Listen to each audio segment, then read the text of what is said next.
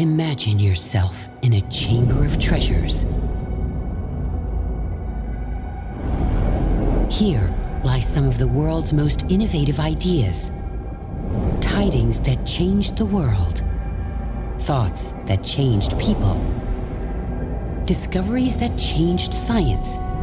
Action that saved lives. This is a treasure trove of the greatest steps of progress for humankind. And it all started with one idea. One man. And his name was Alfred Nobel. Suntem la Muzeul Nobel. Pentru a ajunge aici nu am avut nevoie de bilet de avion. Împreună cu alte milioane de vizitatori din întreaga lume, în fața laptopului, am luat la pas coridoarele muzeului. For over 100 years, the Nobel Foundation has managed the assets made available through the will of Alfred Nobel to nominate and reward, to review and announce, and of course, to orchestrate the grand ceremony awarding those who live and serve in accordance with his ideal.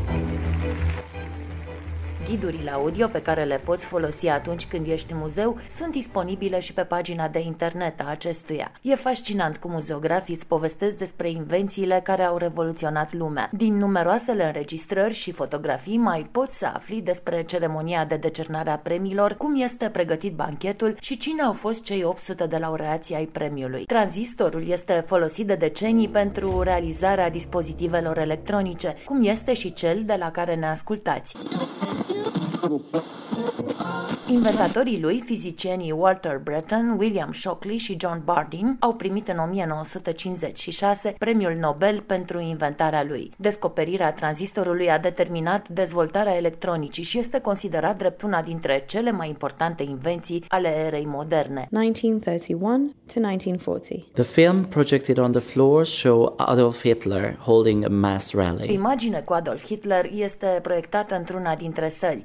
În imediată apropiere îl vedem pe Karl von Ossietzky, jurnalistul care a avut curajul să-l înfrunte pe dictator. El a fost trimis în lagărele de concentrare naziste, unde și-a găsit sfârșitul, chiar dacă, pentru salvarea lui, a fost organizată o campanie internațională. Albert Einstein a fost unul dintre cei care au luptat pentru eliberarea jurnalistului, pe care l-au și propus pentru premiul Nobel pentru pace. În 1936, Hitler a interzis tuturor germanilor să primească această distinție. Libertatea lui Osietzky a fost condiționată de refuzarea distinției. El a murit în spitalul lagărului, iar medalia sa se află astăzi în muzeul din Suedia. The Literature Prize for 1958 was awarded to Russian author Boris Pasternak. But the Soviet regime had forbidden the distribution of Pasternak's greatest novel, Dr. Zhivago. Chiar dacă Boris Pasternak, constrâns de regimul totalitar, a fost nevoit să refuze premiul pentru literatură, medalia autorului celebrului roman Dr. Zhivago se regăsește în muzeu. Decernarea premiului pentru literatură are legătură și cu pasiunile lui Alfred Nobel. Se pare că nu îl preocupau numai științele exacte. În muzeu sunt expuse câteva sute de cărți ce au aparținut inventatorului de la Victor Hugo, pe care l-aș și întâlnit la Paris în una dintre numeroasele sale călătorii la Shakespeare. Premiul Nobel este astăzi împărțit în mai multe categorii, după cum știți.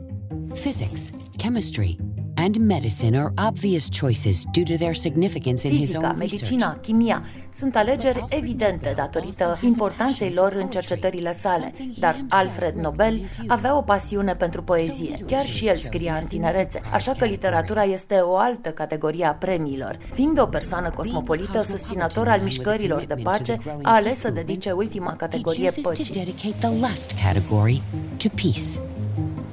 În 1968, un nou premiu a fost adăugat. Este vorba de premiul pentru științe economice ale Băncii Centrale Suedeze, decernat în memoria lui Alfred Nobel. Acesta este acordat anual și administrat de Fundația Nobel pentru contribuții excepționale în domeniul științelor economice și este considerat drept unul dintre cele mai prestigioase premii în acest domeniu. Vă invit să vizitați chiar și virtual Muzeul Nobel, o platformă care, pe lângă numeroasele istorii despre celebrele premii, găzduiește și evenimente, cum sunt întâlnirile dintre laureați și profesorii din întreaga lume.